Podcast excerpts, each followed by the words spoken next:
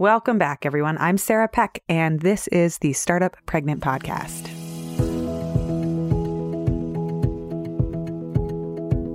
Courage. What does it take to build courage as a habit? And how do you incorporate courage into business building, which can be really hard? Also, how long does it actually take to grow a business? Today's interview is so great. We go behind the scenes of building a business with somebody who started her private practice on the side of her corporate job. And she grew it for as long as she could. And then she left her corporate gig, the salary. She scaled it up. She built a training program, and she's now in the sixth year of running her annual certification program. And she specializes in working with people on developing a key habit, the courage habit. Listen in today as we talk to Kate Swoboda of Your Courageous Life. We talk about what fear triggers us to do and how to work around fear, where exactly you rebuild your habits or retrain yourself and how to do it, the four different actions you can take to develop the courage muscle. So there's four really clear specific actions you can take, which is great. If you don't know what to do, you can start with these four. She shares her journey in becoming a parent and how challenging it was for her and how much she loves her kiddo. And we dive deep into her business journey, how she built it over time, how she grew it, and how she let it grow alongside her year over year. I love talking to entrepreneurs who have been in the game for 10, 12, 15 years so we can really dig into everything that they've learned. And she shares so much wisdom with us, so I know you will love it. Welcome to the Startup Pregnant Podcast, where we talk to creative leaders about what it means to be an entrepreneur and a parent. I'm your host, Sarah K. Peck.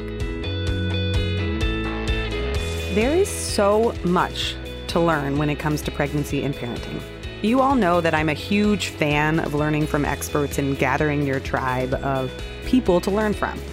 So, one of the ones I highly recommend is called Alavita Nutrition. They are the sponsor of this episode, and they are a tremendous resource when it comes to food and health and wellness.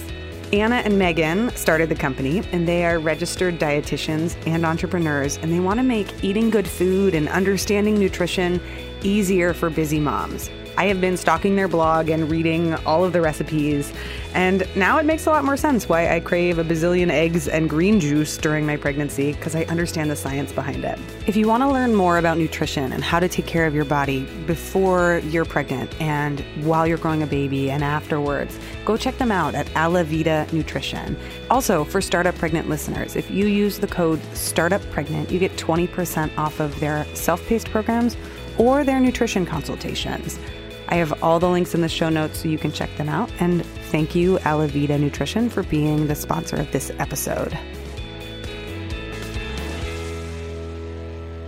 All right, everyone, I am so excited to have Kate Swoboda join us on the show today. Kate, welcome to the show. Mm, thank you so much for having me. So, I have so many questions for you. I have so many questions for everybody I interview. That's how this show works. the first one I want to ask you is can you tell me what time you woke up this morning and what your morning was like? Mm, I woke up at 7:30. My husband actually was waking me up. He's that fabled fantasy husband who gets up earlier and starts breakfast and everything, which is pretty amazing let's see, got up. My kiddo was still lazing away in her bed, and I went over and was like, hey, baby, and got her to walk out to the couch with me. We snuggled and watched dad finish up breakfast. We all had breakfast together as a family. I had a lot of coffee. And then she headed out to preschool. He dropped her off, and then I got started on my workday. What time did you start on your workday? well, before I start on my workday, I try to have a little like mental buffer.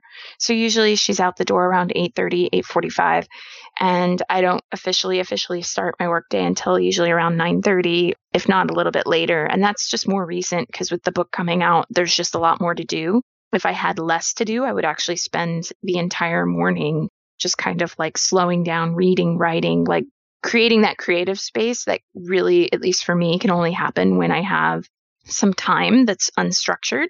Today I got started about 9:30 and before then though I was taking a little bit of buffer time just to like read some books, chill out for a bit, catch up on the news, which is always a little bit of a heartbreak. And then I got started on my day. And it's usually checking in with email first.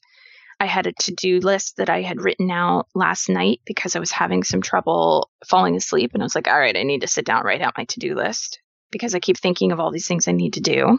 Wrote up my list last night, had it ready, got started. And do you work from home, it sounds like, oh. or is there an office you go to?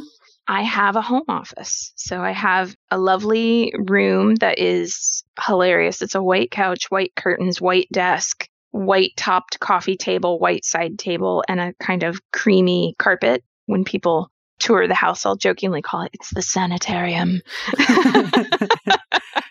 but yeah, I have a home office. It's like a complete mess most of the time. I hang in here and there's like a vibe about the office that's just kind of like this is your like creative space, creative energetic space.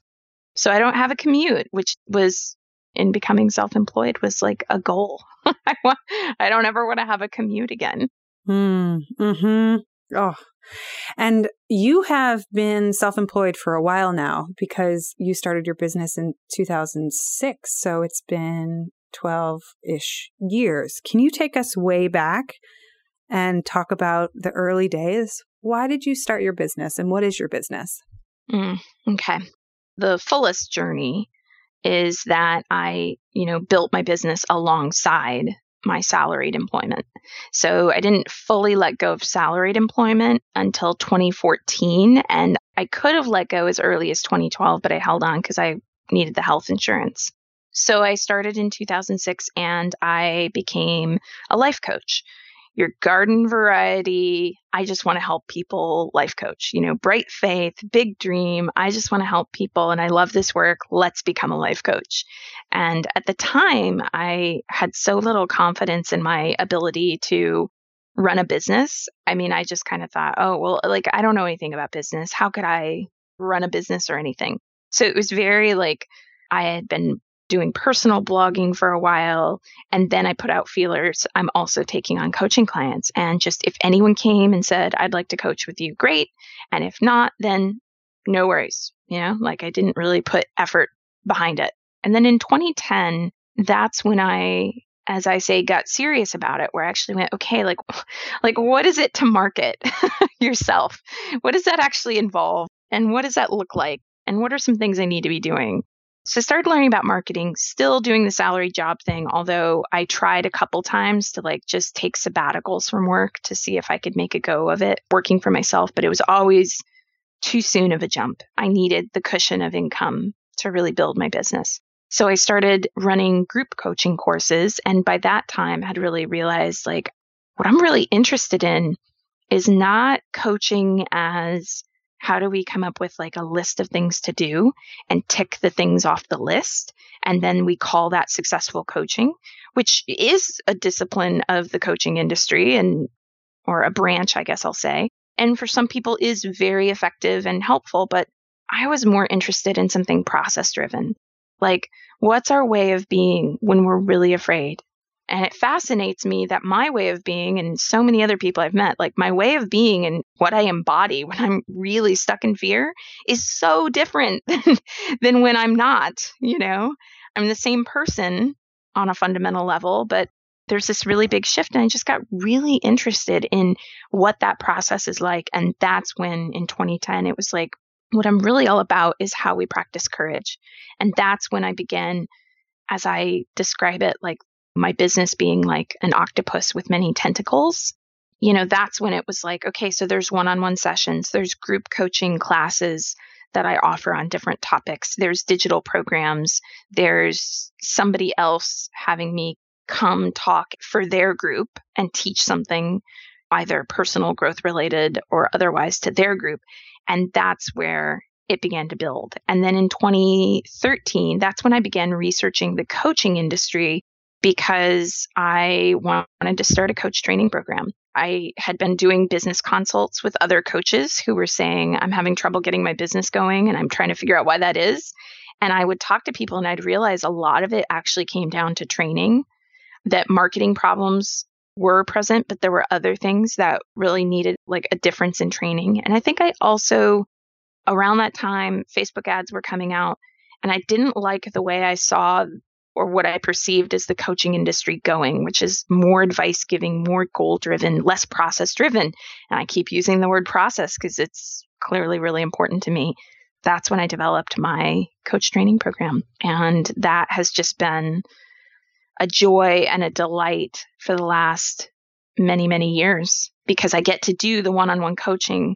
I get to do the facilitation and the curriculum design, which I totally geek out on and think is so fantastic you know, see and be in community with a really amazing cohort every year.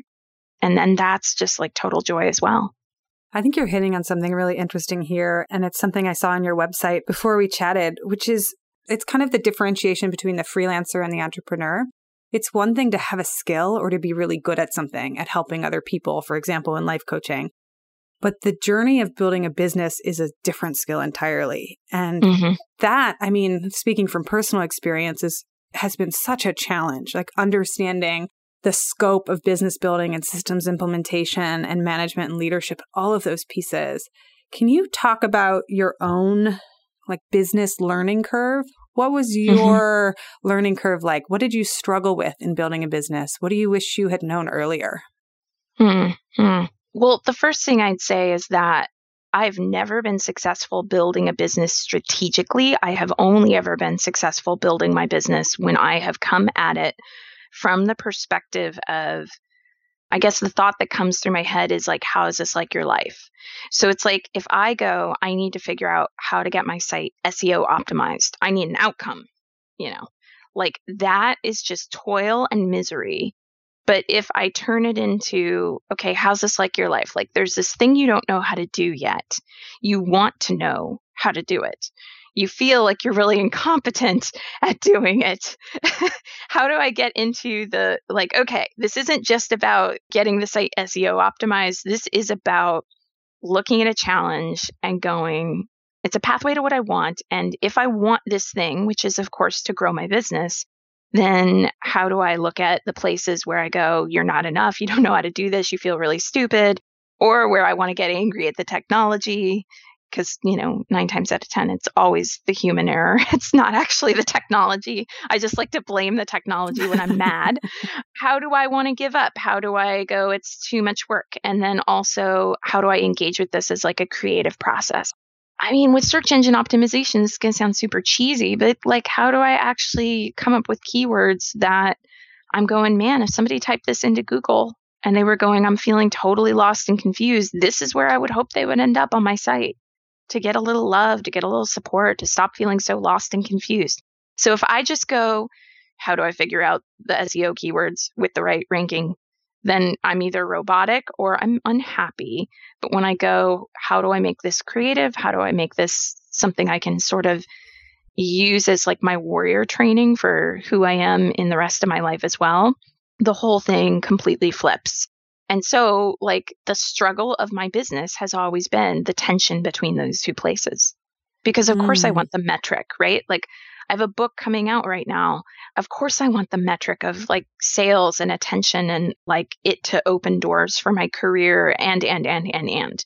And there's that tension. But if I get pulled too far into that pole, then it just gets really gross and rigid and it's not anything I want to embody. So then it's the tension of coming into the other place, which is it's an open adventure. Who the hell knows where this is going to go? Some door could open that I'm not even planning strategically for. And how great would that be? And, and, and, and, and you know, and who am I going to be? I think the greatest gift I've been given along this journey so far is the metaphor that my coach, Leanne Raymond, gave me about, and this is so startup pregnant relevant, birthing a book being like birthing a baby. And it's like you create it, you grow it, you shape it, you put it out into the world and then it has a life of its own that you have no control over on some level. You have a little control, but not ultimately.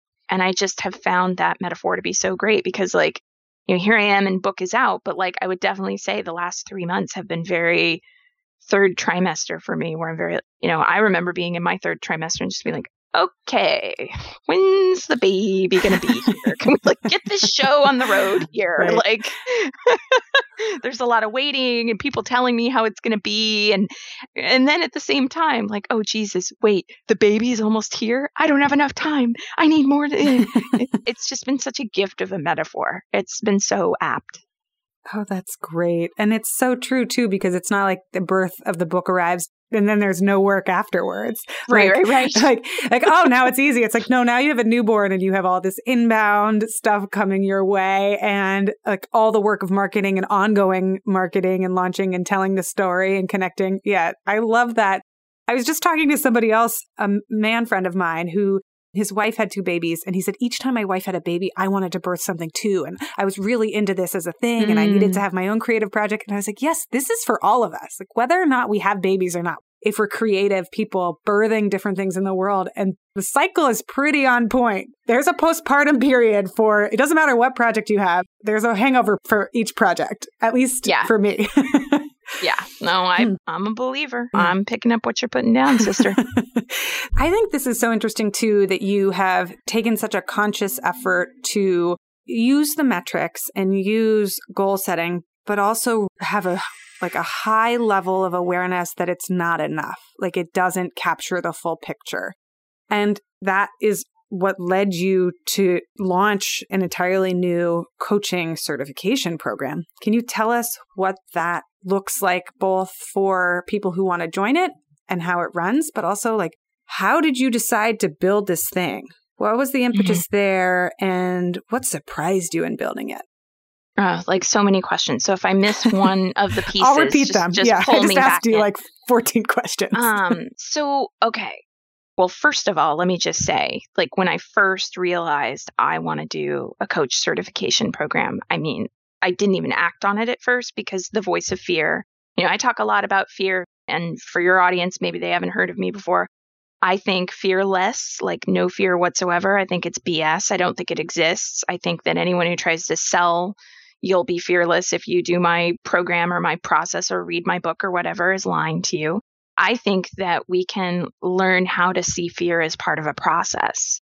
And it's helpful even to not pathologize fear, to not make it wrong for existing. It's a different approach, different orientation to fear. I'm not trying to get rid of it. I still experienced fear and I experienced it then, even with what I, I knew then. And so what originally came up is who the hell do you think you are to certify people as professional life coaches? Like, who's going to take you seriously with this? Who's going to, like, come on, please. So I didn't even act on it right away. And this is, I think, one of the hacks I've learned to kind of like let my fear have some space because my fear didn't want to like take serious action.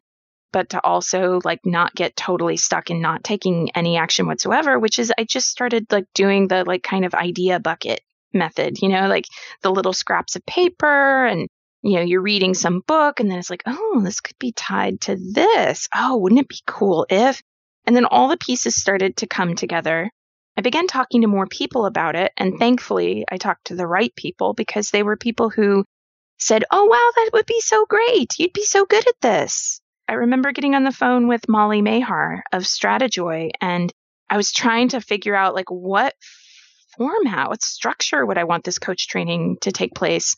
And I asked her about a group coaching program that she ran, and she said, we always kick off with an in person retreat, and it's really great for bonding the group. So I was like, oh, that's what I'll do. and it has been wonderful to have that, to not just have it be completely remote. So all these pieces began coming together. And one of the things that was also important is it's like this again, I'm talking about these poles and the stretching between the two poles. There's kind of this like super regimented, very ICF core competencies make sure you hit these, got to have a high level of integrity and rigor. And that exists within me. So I wanted that in our coach training program. I don't think it's right that there are people online who are like, watch a couple videos and become certified over the weekend. You know, these are human beings you're going to be working with. Like, we need to have some integrity here. But then there's also this part of me that goes like, I see coaching as craft and it's spontaneous and it's intuitive and that's the more woo end of things like there's no way like you can tell me that the only good coaches are those who follow this tick box of items. no, no, no, no, no. Like spontaneous, open, creative coaching has its place too. So I really began looking at it as like, how do we marry the two together? How do we almost have a program where it's like there are these waves where there's one week where we set up things in a really highly strategic student learning outcome driven kind of a way. And then how do we have weeks where it's open and it's expansive and we are completely putting people in an environment where they don't know what to expect next so that they can get curious about who they become when they don't know what to expect next. And how do we make it personal development alongside the craft? because great coaches, I do think, work on themselves and they go, what are my hidden spots where I, I don't see the thing that's right before me? You know, you can only take a client, I think, as far as you yourself are willing to go. So, how do we combine that? And I have a background in facilitation. And in fact, I also have a facilitation program where I teach facilitation and curriculum development. And so that was something that I was able to bring to the process I'll pause there to pull me back in. What's the, ne- the next piece that I need to make sure I hit on? I feel like when I talk about the CLCC, I'm like a mom who has a bunch of baby pictures and I keep going on and on and on about like that my child drew a circle or something. and like you have to kind of stop me and like get me focused again because I just oh, love I love so all much. the details because Yeah. I love hearing about like how people think about the curriculum and what goes into it because everybody who is building a business there's so much depth and thought that goes into it and I love Mhm. hearing about the program. So how long is it and how many people are there and you said now this is your 5th year? Am I We're catching in- that right? Yeah, 2019 is going to be our sixth year. So we're in the middle of our fifth year right now as we're recording this. And 2019 is going to be our sixth year. So, you know, average class is around 30 people. We have an application process. We really kind of mirror it the way like a college acceptance would be in some hmm. ways. Like I have a personal phone call with every single person who joins. We don't accept every application. I know that applications in some group programs are actually like a gimmick to get the customer to invest more time to create some kind of sunk cost bias where you've put so much time into the application process that it creates a a thing for the person applying of like they're desperate to get in. We're not doing that. We're like literally wanting to know there's a question on the application. Resistance is going to come up for you. How do you handle that? Because hmm. if there's somebody who says, you know, I feel like when resistance comes up for me, it's going to be the program's job to teach me five ways to not be resistant. It's like, we can teach that to you, but are you willing to take the self responsibility to actually go, I'm in my resistance right now, and I need to take the action that is counter to what my resistance tells me to do? So we're really screening each application, and the greatest number of people we would ever accept to the program is 60. And we also, importantly, I think, maintain a really great student teacher ratio. It's not just me running the program. I bring on other experienced, brilliant, incredible people who help me to co lead the program. And I want people to get personal attention and feedback on their coaching and and I want them to get exposure to people other than me because we're not trying to create Kate bots here. We're trying to create like you tapping into who you want to be as a coach. That makes so much sense. And so, how long does the program take after the in person component? How much longer is it, and what does it look like? It runs January through October every year. For some people, certification might run into November because we also get onto a one on one phone call with every single person who's graduating. We model our certification standards after ICF certification standards. So they require a 30 minute call of the person coaching and a self assessment. We do the same thing. We get on the phone with every single graduate to give them feedback after we listen to their call and say, here's, you know, what we thought and strengths and weaknesses. And we offer both. So some people might not have their appointment with us to, you know, review everything until, you know, early November. But most people we work with, we're finalizing certification by October. And then, what did it look like to get accreditation or certification? Like, what kind of steps did you go through there? So we didn't go through ICF accreditation and certification. And it's really funny to me because I see programs that put the ICF thing on their site So it looks like all official. But what they're not disclosing is that they got a continuing education credential from the ICF. Mm. So they like just said to the ICF, like, hey, you know, I don't know, 20 hours of coaching. Will you give your stamp of approval? That's not the ICF saying, you know, from beginning all the way to the end, this certification gets an accreditation through us. So, you know, we haven't gone that route. And the big reason that we haven't gone that route, well, there are two. One is that in my own practice, I've never needed ICF certification. I've never been asked about it. I've never had a client tell me they thought it was important. And two, for me to get the program ICF accredited, I would have to go back, start over with training, and then hire one of their coaches to like coach me over the 10 required ICF topics and like pay thousands of dollars for that process. A coach who might have less experience than me, even. It just feels like every time I've thought about doing it, it's not that I knock the ICF. Every time I've thought about doing it, what I authentically come back to is that that would just be I dotting and T crossing for me. It wouldn't actually make me a better coach. It wouldn't actually mean that I could deliver more. It would be paying for a piece of paper to like have a credential to show someone to prove myself. And I would rather put that effort and time and money into my own education on topics that interest me rather than pre programmed coaching from a designated ICF coach and into the program and into the trainees and into delivering more value. You mm. know, value yeah. doesn't come in a piece of paper that says we stamped you as valued. Value comes in how you show up and your presence. And I think too, I'm just past the point of my life. I was in a job before all of this where I was constantly trying to prove myself. And that move for me right now would just be trying to prove myself. That's how I feel sometimes about getting an MBA. I've thought about it a lot. And mm-hmm. every time I dig in and really ask the question, I look at the cost benefit and what's better, starting a business or getting the MBA. And when I drill down a little bit further, I say, okay, there's certainly areas where I want to improve my knowledge, mm-hmm. particularly when it comes to like accounting and finance. There's different areas where I'm like, I don't know much about that and I want to learn more. But on the whole, is it a good idea for me to pause my life for two years and go do that thing instead of the thing I'm mm-hmm. doing now? I'm glad that this came up when I asked you about accreditation. I was just curious more from a business standpoint, just like how much work a business takes beyond what people see from the outside. But this is so interesting. So well, the good news yeah. I was going to say is that the ICF doesn't require that you go to one of their accredited programs in order to become ICF certified yourself. So they have this portfolio path and I guess this is the third reason why I haven't sought that is that a graduate of our program could totally just apply for ICF certification through the portfolio path. So mm. it's hmm. like it's not actually a benefit to us you know, and it's not a benefit to the trainee either necessarily. They still can get what they want learning through us if they desire ICF certification. That's so interesting.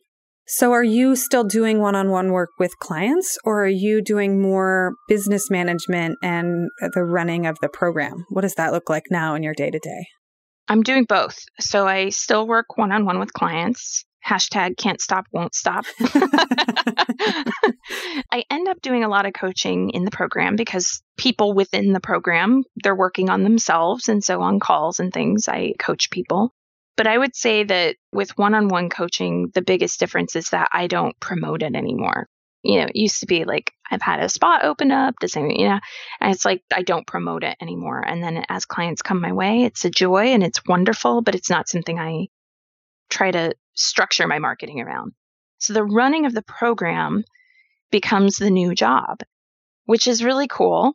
I work with a team. Our leadership team this year has nine other people on it besides me. So I mentioned a student teacher ratio before. And like this year, I think we've got like one person in a leadership role per three students in this year's program.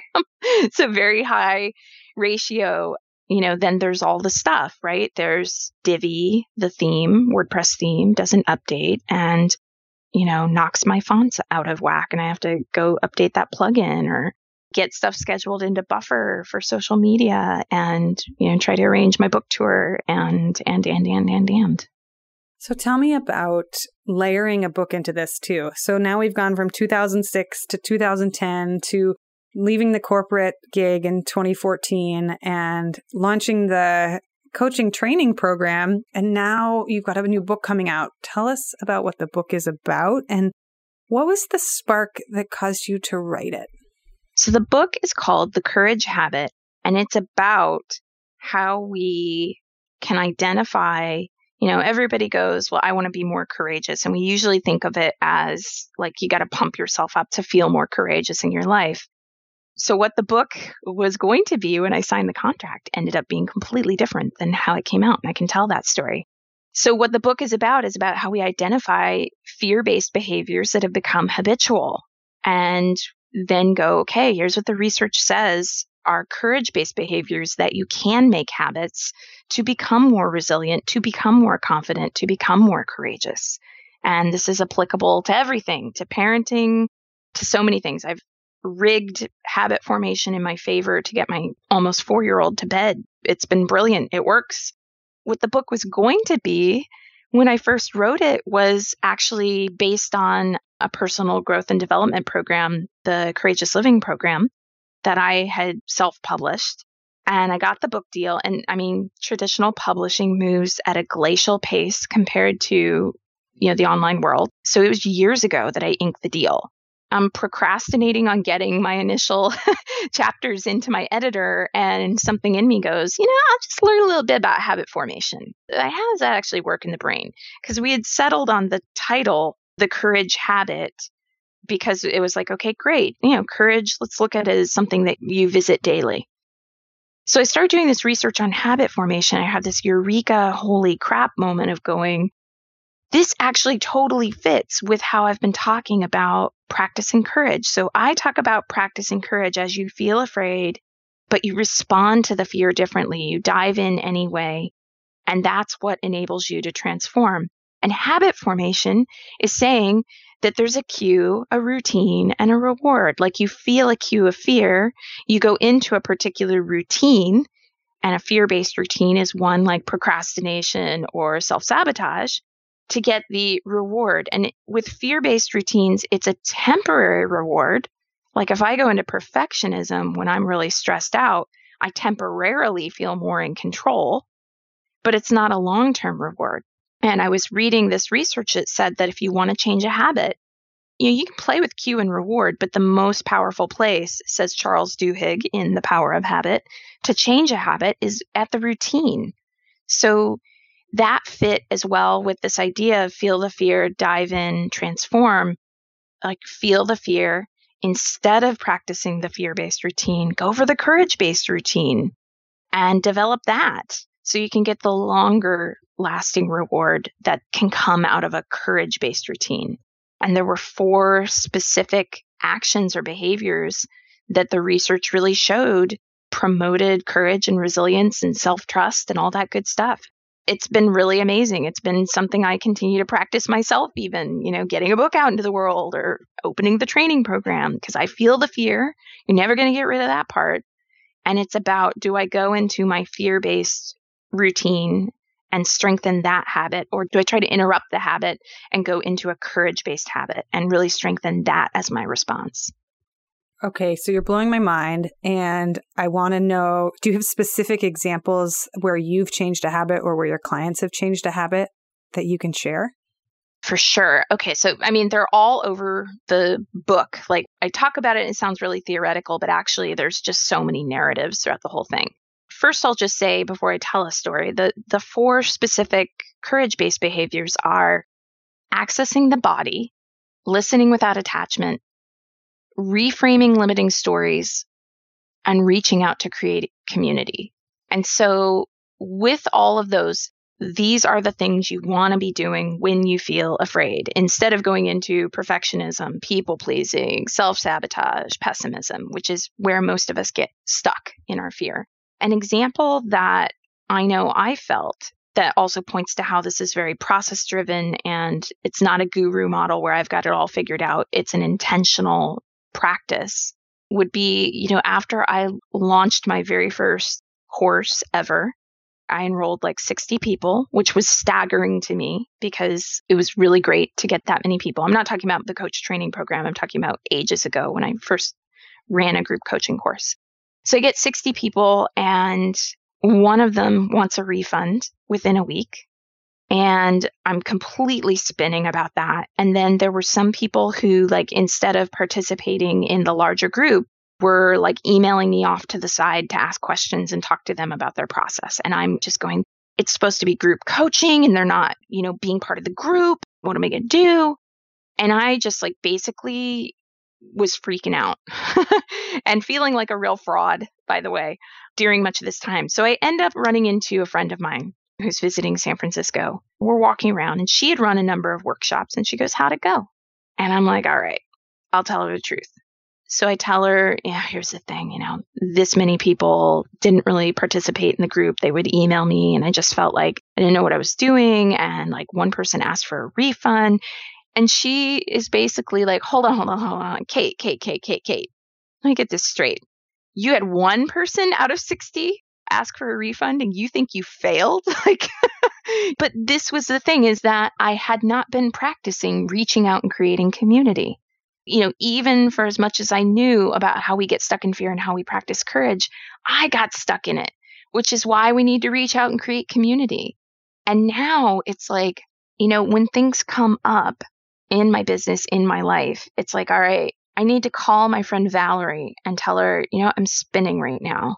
Not because she needs to fix me, but just because that's reaching out and creating community. Or I might need some time to just sit down and cry. I actually have a conscious crying practice where I, I make time when I notice that I'm getting stressed and it's all pent up to just sit down with a box of tissues and the saddest music I know and mm. cry.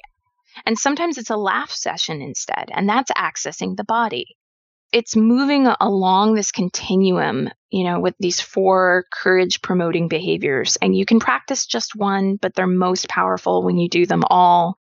I have absolutely seen in my life that it's like I don't go as far down the road of spending weeks spinning about how a class or something is doing before I finally get help. Now it's like, okay, I know what this feeling is. I know where it's going to spiral down to if I keep going this way what I need to do is I need to reach out or I need to access the body or I need to listen to what my fear's saying. So it's just a wound, it's just afraid, it wants help. I need to reframe limiting stories, like, you know, limiting stories such as if one person asks for a refund, you're a failure. you know, all those things, they keep coming back in over and over and over. And it's, I think, an ongoing practice. So, what you're saying is we have these fear based habits. We get stuck inside of fear, and we usually go to maybe these short term rewards. Like for me, it would be, oh, I'm just going to check Facebook really quick. Like I'm on my phone and I'm like, oh, I'm so paralyzed by like all these emails. I'm just going to check Facebook. That'll be easier. They create like short term pleasure, but they don't actually help us create a courage habit. And you're saying that there are four ways to build courage habits and they're predictable and they're known. Yes. Wow. Yes. So I'm going to go over them again just because I know people listening. Like, you know, when you hear something once, you're like, wait, wait, wait, I need to repeat this. totally. I know that. accessing the body is the first one. So just like feeling what you're feeling in, in your body. Mm-hmm. Yeah. Fear is not logical, it's primal. There's a lot of research out there all about how people don't make decisions in their best self interest logically. They make it based on what they feel. Mm. So the fear is huge with that. So accessing the body is a great place to start. So if I'm super stuck or stressed out about something, or I feel like I'm not making progress on a launch, actually the wisest thing I could do might be go to a yoga class or go for a walk. Yes. The intentionality of actually going, okay, I'm trying to process something out here, add something to it. If you just go to yoga, you go through the poses by rote that's not going to be as effective as actually going like, okay, on every single exhale, I'm going to push that stress right out of my body. Hmm. Okay. And the second one, it sounds like your friend actually did this when you reached out. The listening without judgment, like that's something community can be really good for. It's like, what's actually going on? What's in there? Yeah, it's listening without attaching to what the fear says as though the fear is telling the truth or as though your next action should be dictated by the fear. And the metaphor I'll sometimes use is my daughter, all of us as parents, when she has done something repeatedly that I've asked her not to do. We do consequences in our home, and it's not like hitting or something, but like a timeout to take a breath. And she didn't like that.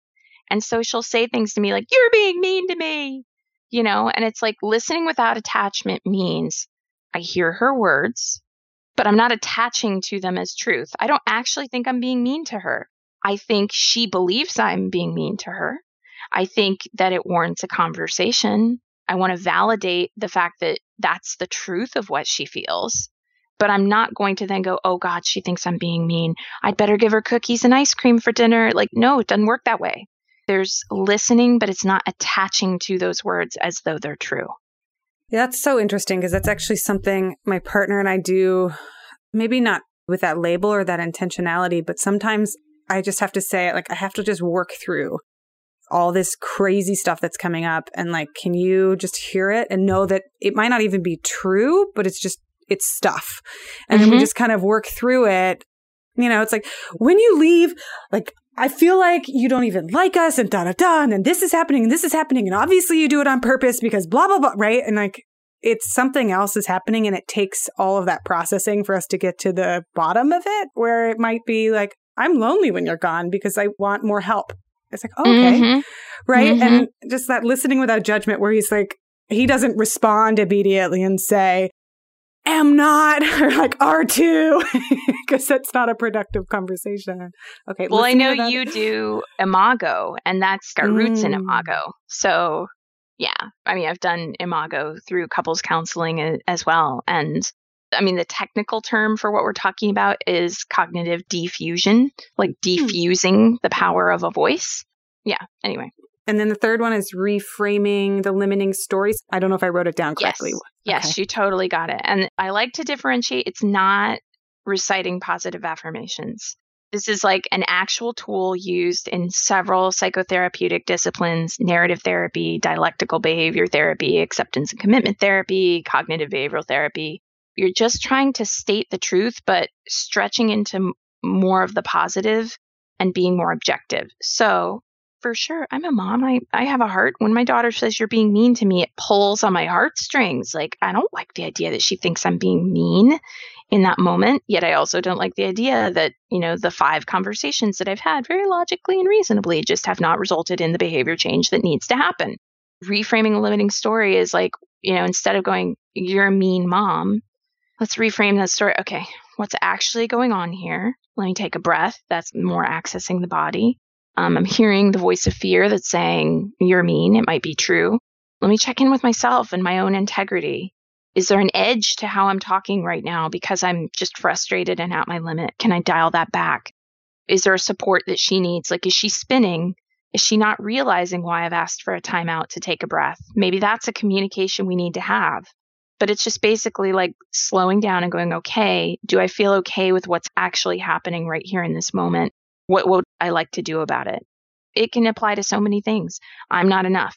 Well, you know, objectively speaking, I don't know if I'm quote unquote enough by that metric system that that job or that person is expecting.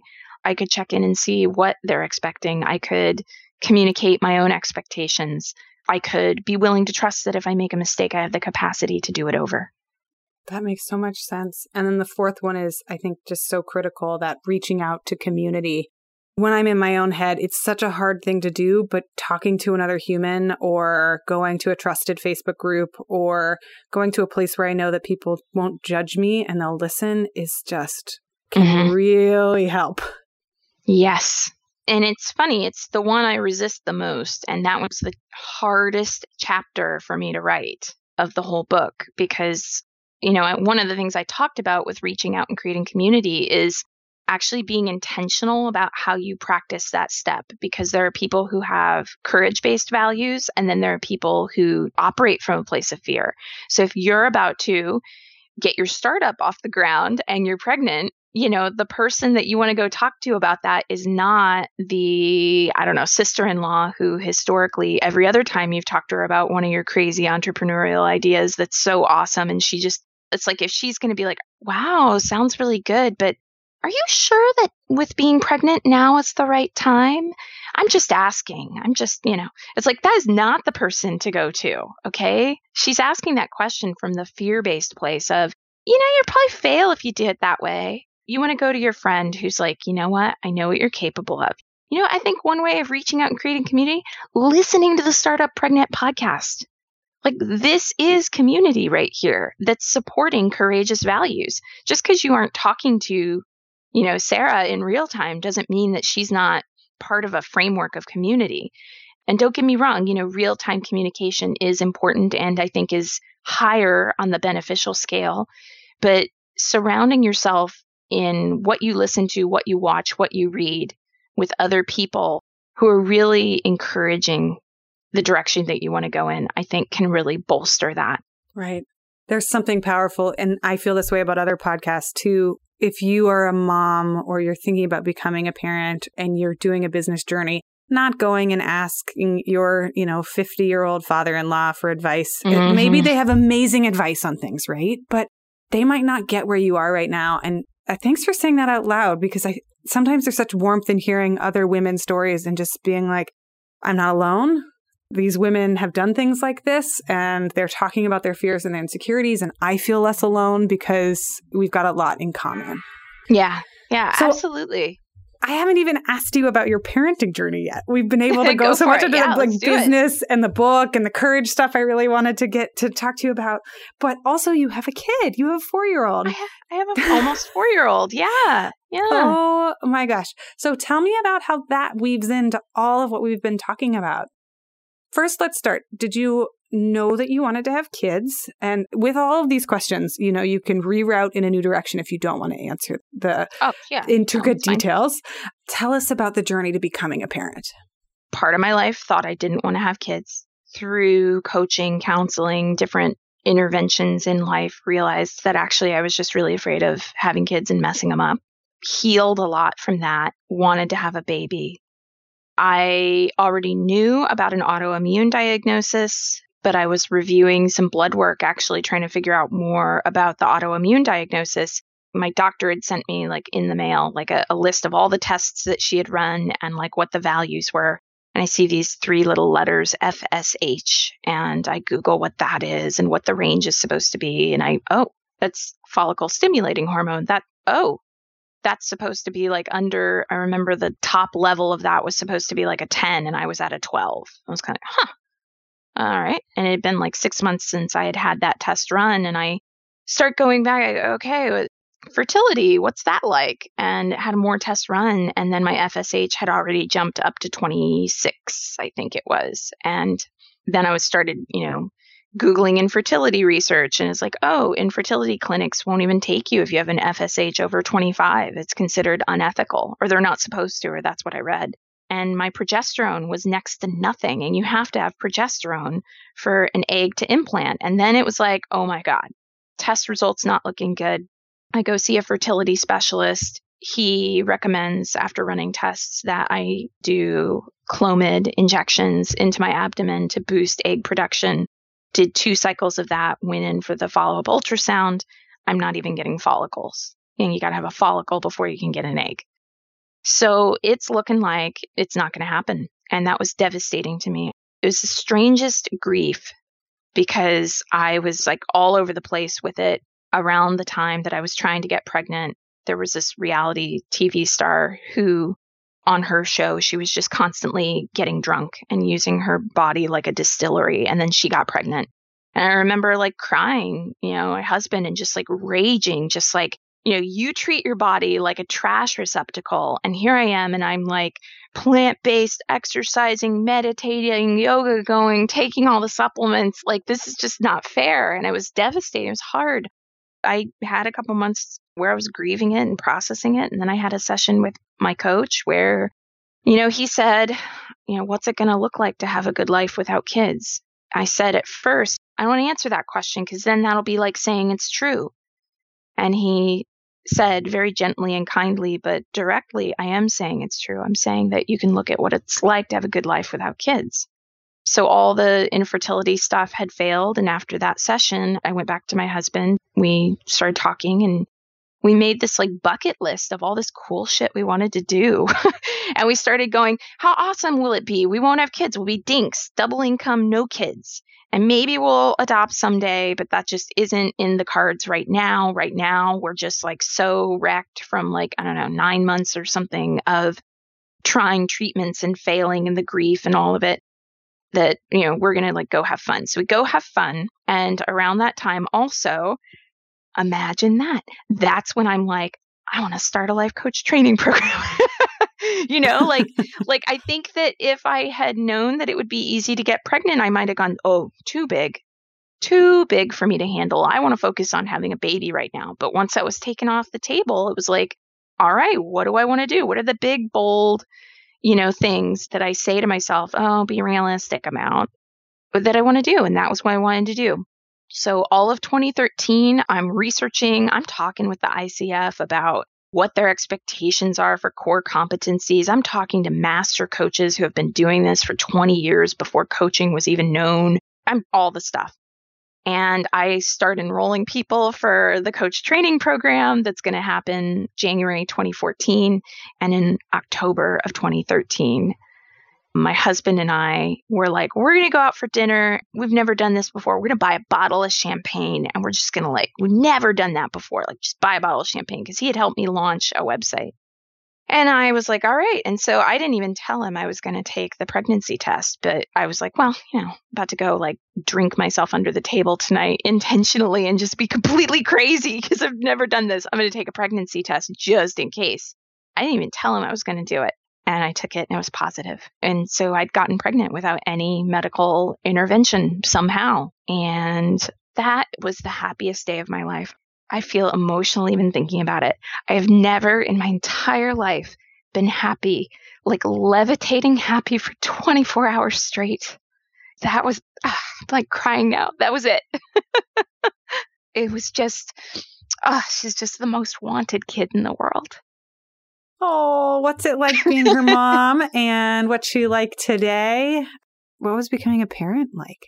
I started relying on support a lot more, you know, because I was pregnant when I ran the first iteration of the training program. And I feel so lucky for the support that I received. She is, oh, she's so like uh, feisty and willful, but also incredibly sensitive what's it like parenting her? I mean, she makes a lot of sense to me. That sounds like really weird because usually two and three and four year olds are said to not make a lot of sense, but she makes a lot of sense to me in that I really see that when she knows what the boundaries are, her whole system somatically calms down. So when she doesn't know what the boundary is, watch, she'll ratchet it up to like kind of the next level and push another boundary and another one and another one and another one. And then, you know, the intervention at that point, you know, to say, no, I'm telling you to stop doing that is usually a meltdown.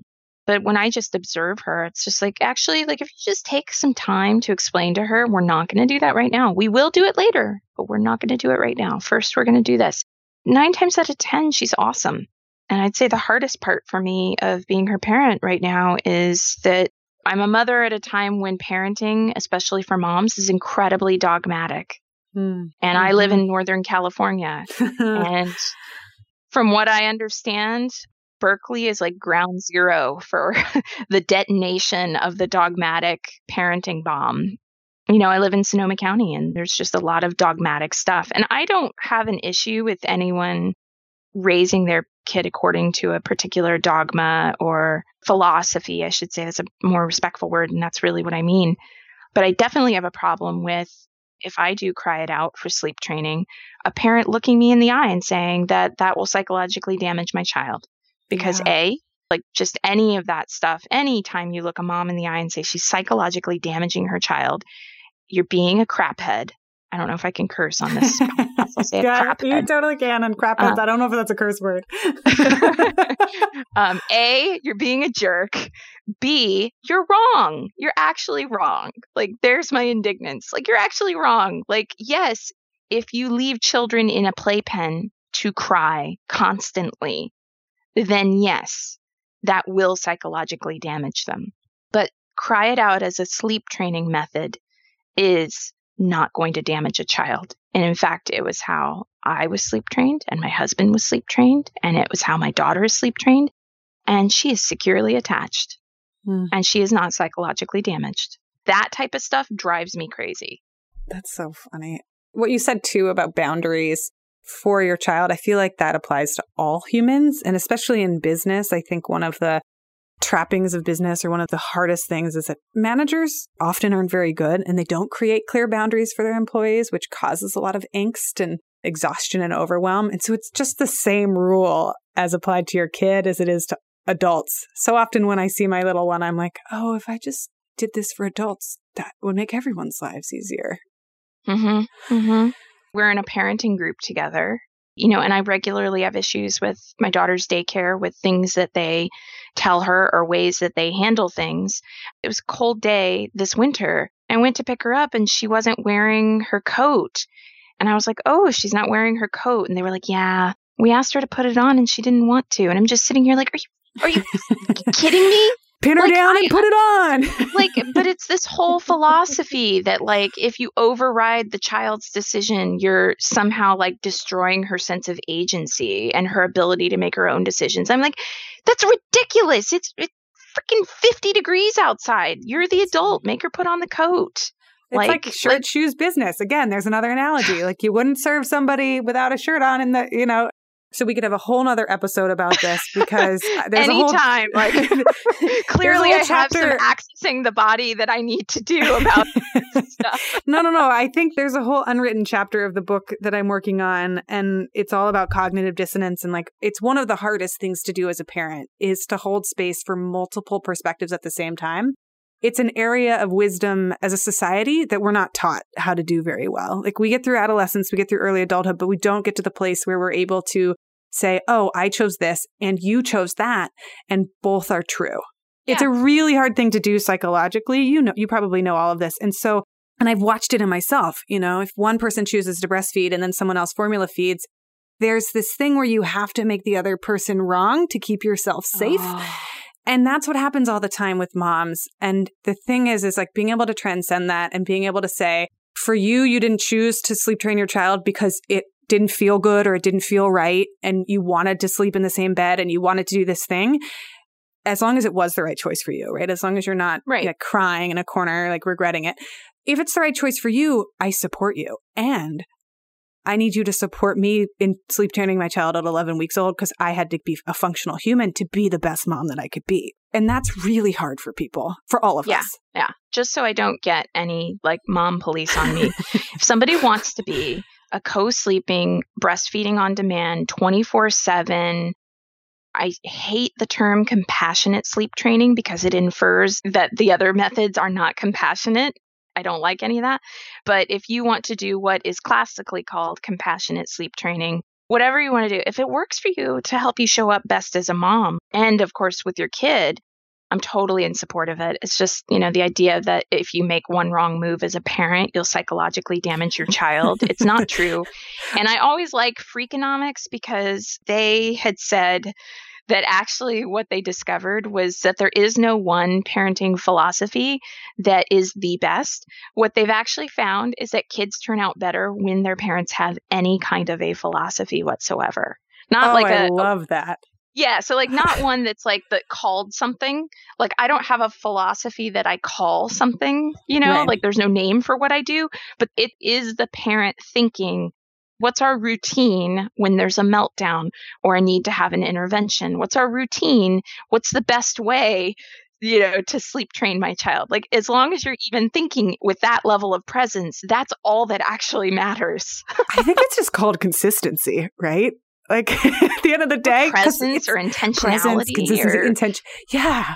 Oh, I love that you said that. That's so generous too, because there's so many different mamas and there's so many different ways to do this like barring a few total outlier exceptions of things that like clearly as a society we say actually no that's not okay you're all doing great you're doing mm-hmm. wonderful you're picking you're choosing you're figuring this like crazy hard thing out and we're all going to choose different things I feel like I need to whisper this, but like we can be on the same team, you know? Yeah. we yeah. can, and we can support each other. Like, ooh. yeah. Like it's all good, however someone wants yeah. to do it. Yeah, you yeah. have said it beautifully. Mm. Thank you so much for being here, for being on the show, and doing such a long interview with us. I had so many questions for you. Where can people find out about you and your book and follow you on the internet? What are your social links and all that? So many places. So, Courageous Living Coach certification is over at tribeclcc.com. Your Courageous Life for personal coaching info and really like reading about courage. I love to write about courage. And so if you want to fill up on that, that's a great place to go. The book is, I love saying this, it's at Amazon and fine booksellers everywhere. the Courage Habit. and I'm going on a tour during the month of May. Maybe I'll be in your city. And then social media, I'm Kate Courageous on Instagram and I'm Your Courageous Life on Facebook. Mm.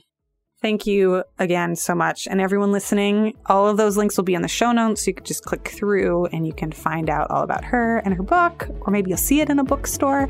Thanks, Kate, for being here. Thanks for having me. And you know, I always say this and I mean it. Leave us a review on iTunes if you like our show. It takes a few seconds and it really does help us a lot.